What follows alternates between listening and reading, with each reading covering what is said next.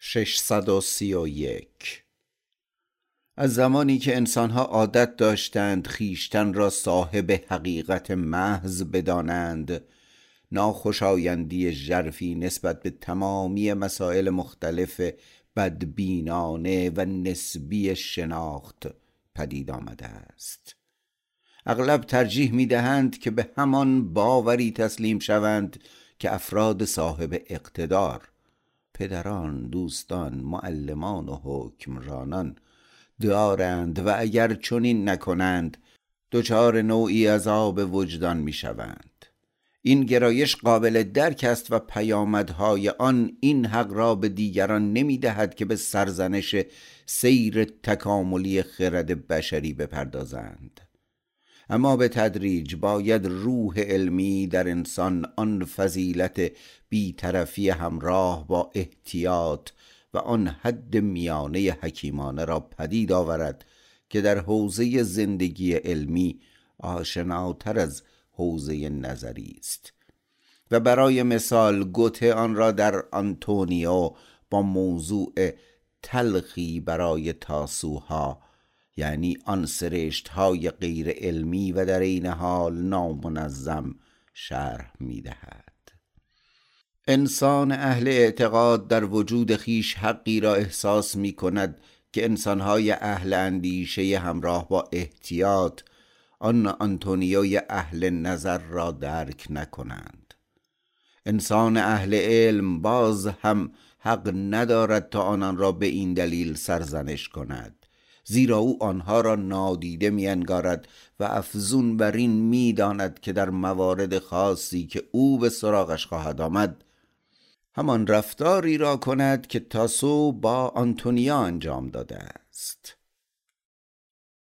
632 آن کس که از باورهای گوناگون گذر نکرده و به دام باوری گرفتار باشد در هر حال به دلیل عدم امکان تغییر نماینده فرهنگ های عقب مانده است و به دلیل همین کم بود آموزش که پیوسته پیش شرط آن قابلیت پذیرش آموزش است سخت درک ناپذیر غیر قابل آموزش بدون نرم خویی مزنونی ابدی و فرد بیفکری است که برای پیش برده هدفهای خود از هر ابزاری بهره می جوید زیرا نمی تواند به هیچ روی دریابد که وجود آراء دیگر نیز الزامی است.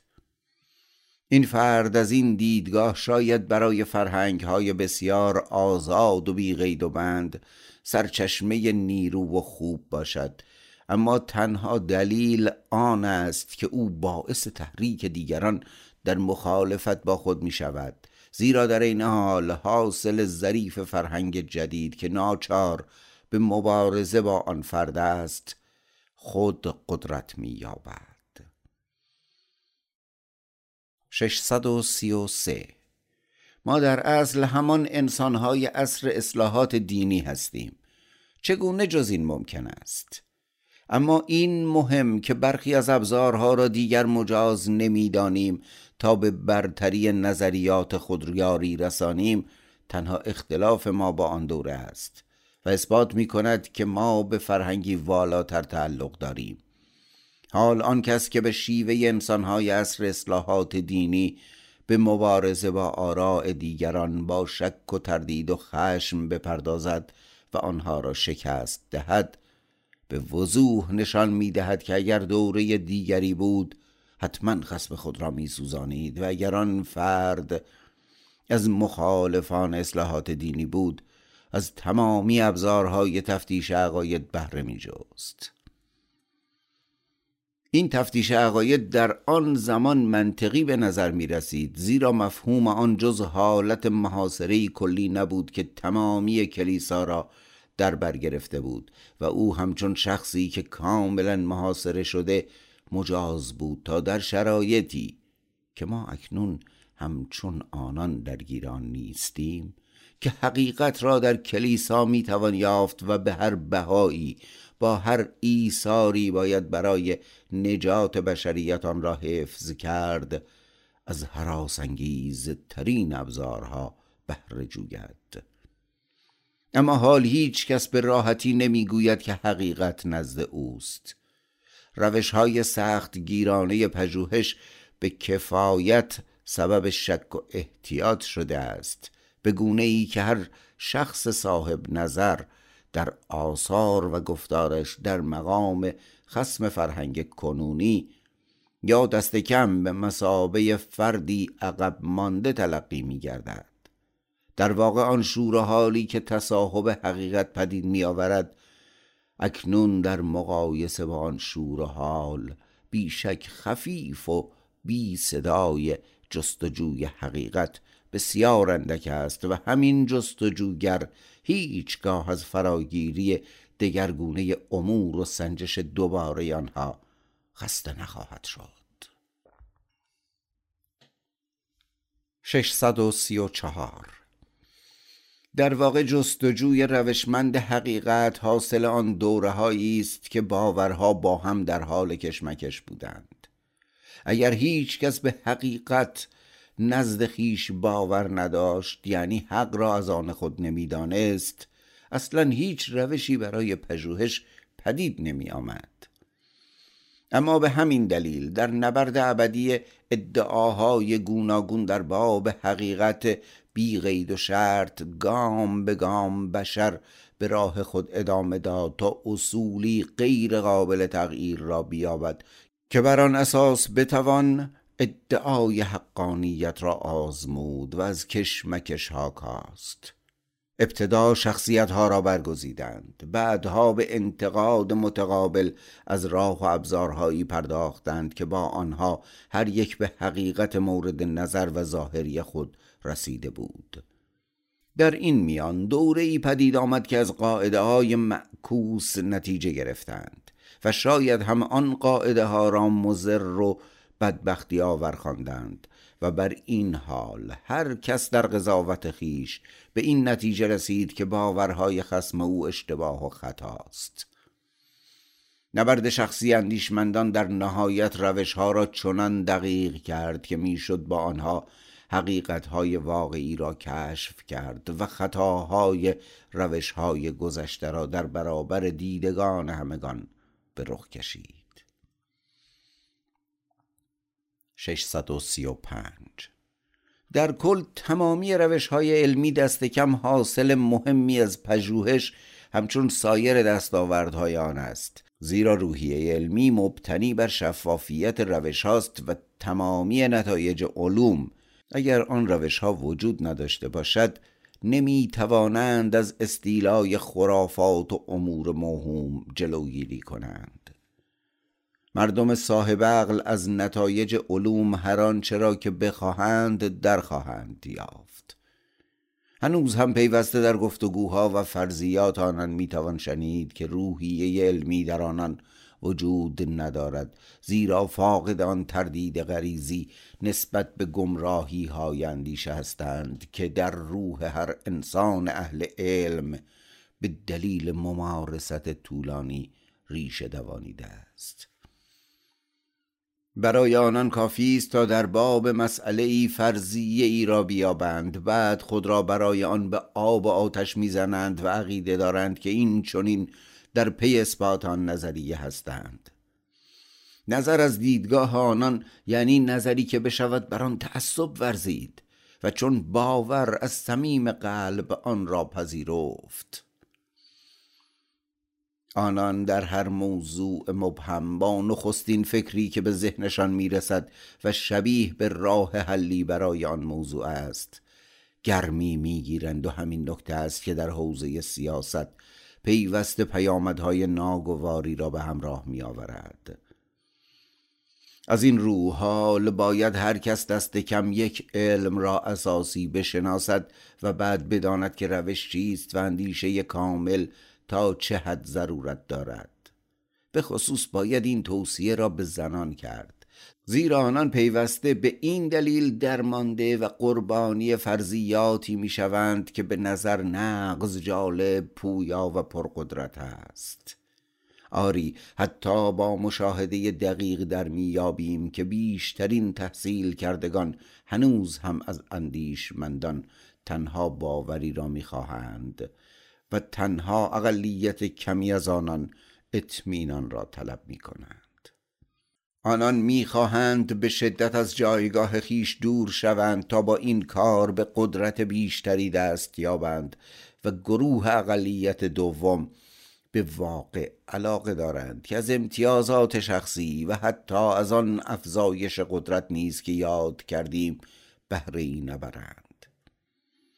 آن گروه اول را اغلب طبقه قالب می‌بینیم که در هر جا اندیشمند خود را نابغه جلوه می‌دهد و چنین مینامد و خود را موجودی برتر قلم داد می‌کند به این شخصیت نزدیک می‌شوند.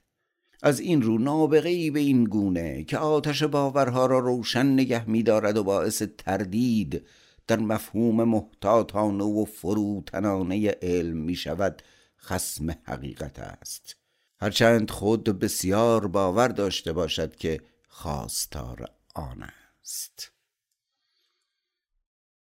636 مسلما نوع دیگری از نبوغ هم وجود دارد که نبوغ در عدالت است و من نمی‌توانم آن را همچون نبوغ فلسفی سیاسی یا هنری و امثال آن کم ارزش بدانم. شیوه این نبوغ کرار زدن آنچه که در قضاوت پیرامون امور باعث آشفتگی و اشتباه می شود با خشمی از سر مهربانی است. این نبوغ از این رو خسم تمامی باورهاست. زیرا می‌خواهد به زنده و مرده واقعی و بافته اندیشه هستی واقعی خیش را ببخشد و برای این کار باید شناختی ناب داشته باشد. این نبوغ به همین دلیل هر موضوع را به بهترین وجه روشن می کند و با چشمانی دقیق به بررسیان می پردازد. در نهایت خود به خسم خیشتن به این باور کور کورانه و کوته بینانه همان گونه که مردان آن را مینامند و زنان بر آن نام ایمان را مینهند فقط به خاطر حقیقت میفهماند که باور چیست. 637 نظریات حاصل احساس است و سستی عقل سبب می شود که این نظریات به باوری سخت مبدل گردد. اما هر کس که خیشتن را صاحب جانی آزاده پویا و پوینده بداند می تواند از این تبدیل دائمی جلوگیری کند. و اگر در کل همچون گلوله برفی اندیشمند باشد اصلا به ذهن خیش نظریات و حتی امور مسلم و احتمالات قریب به یقین را راه نخواهد داد. اما ما که موجوداتی مرکب هستیم و لحظه آتش در وجودمان برمیانگیزد و آنی دیگر عقل سرما را بر ما حکم فرما می سازد می‌خواهیم در برابر عدالت به سان آن الهی زانو بزنیم که آن را برتر از خیش میپنداریم آتش درون ما را فاقد عدالت و یا به اصطلاح آن الهه ناپاک می کند. در این حال هیچگاه نباید دست او را در دست گیریم و هرگز تبسم رضایتمند او بر ما پرتوی نخواهد فشاند. این الهه را. همچون ایسیس پنهان زندگی خود محترم می شماریم و آن هنگام که آتش می خواهد ما را بسوزاند و ببلعد درد خویش را در قالب کفاره و قربانی ارائه می کنیم توضیح این که ایسیس الهه‌ای در مصر باستان که نماد تمامی الهه های دیگر بوده است. ادامه. عقل است که ما را از سوختن و ذوب شدن نجات می بخشد عقل ما را از آن محراب قربانی عدالت می‌راند یا ما را مبدل به پنبه نسوز می کند بعد رسته از آتش و با هدایت عقل از نظریهی به نظریه دیگر و از حزبی به حزب دیگر چون فاش کننده ناب اموری که می شود آنها را فاش گفت گام بر می داریم و هیچ احساس گناهی نمی کنیم 638 آواره. آن کس که تنها تا حدودی به آزادی خرد دست یافته باشد خیشتن را در جهان جز آواره ای نخواهد یافت. هرچند که همچون مسافری پس از آخرین مقصد نیز به نظر می رسد زیرا هیچ مقصدی وجود ندارد. اما احتمالا می‌خواهد ببیند و چشمانش را برای آن باز نگه دارد که از چگونگی امور عالم آگاه شود. به همین دلیل نباید چندان دلبسته امری شود و باید در وجودش نیز حسی از این آوارگی باشد که از این تغییر و تبدیل و گذرا بودن امور شادکام گردد. بیشک برای چنین انسانی شبهای بدی فرا خواهد رسید که خسته خواهد بود و دروازه های شهری که باید او در آنجا استراحت کند بر رویش بسته خواهد ماند. شاید فراتر از این همان گونه که در شرق پیش می آید بیابان را تا این دروازه بپیماید و حیوانات وحشی در اینجا و آنجا زوزه کشند بادی شدید بوزد و دزدان نیز سطوران او را بربایند. بعد شب هراسانگیز همچون بیابانی بر این برهوت نازل گردد و دلش از آوارگی به سطوح آید. آن هنگام که خورشید سحری همچون الهه خشم طلوع می کند دروازه شهر گشوده می شود و او چهره ساکنان آن شهر را می بیند که شاید بیش از او آثار بیابان پلشتی و فریب و تردید را در پس این دروازه داشتند و روز بدتر از شب در نظر آید. شاید آواره چنین حال و روزی داشته باشد. اما بعد به جبران آن صبح شادی بخشی در دیگر مکانها و روزهایی فرا خواهد رسید که در تیرگی این نور سر و صدای موزها این الهه های رقص و موسیقی یونان باستان را در مه کوه های نزدیک خیش خواهد شنید و آن هنگام فرا می رسد که در نهایت آرام و با آرامش صبحگاه در سایه درختی نشسته است که از نوک شاخه ها و از پس برگ های آن نیکی و روشنی میبارد و این نیکی و روشنی هدایای تمامی جانهای آزاده است که در کوه جنگل و تنهایی در سرایی نشستهاند و درست مثل خودش غرق در اندیشه ها یا شاد کام آواره و فیلسوف هستند. برآمده از آن رمز و رازهای سهرگاهی آنان به این نکته می اندیشند که چگونه روز بین دهمین و دوازدهمین بانگ ناقوس چون این سیمای پاک روشن و شادی را می‌تواند داشته باشد. آری آنان در جستجوی فلسفه صبح هستند. در میان دوستان واپسین سخن. یک سکوت با هم زیباست. زیباتر خنده با هم است. زیر چتر حریر گون آسمان لمیده بر خزه ها و با کتاب. چه زیباست با دوستان خندیدن و دندانهای سپید خیش را نمایاندن. اگر نیک کردم سکوت کنیم و اگر بد بخندیم و پیوسته بدتر کنیم بدتر کنیم و بدتر بخندیم تا در گور سرازیر شویم. آری ای دوستان آیا چنین خواهد شد؟ آمین و به امید دیدار. دو بی هیچ معذرتی بی هیچ پوزشی ای شاد خارانه ای آزاد دلان. زین کتاب نابخردانه به گوش و به دل در سرای خیش کامجویی کنید.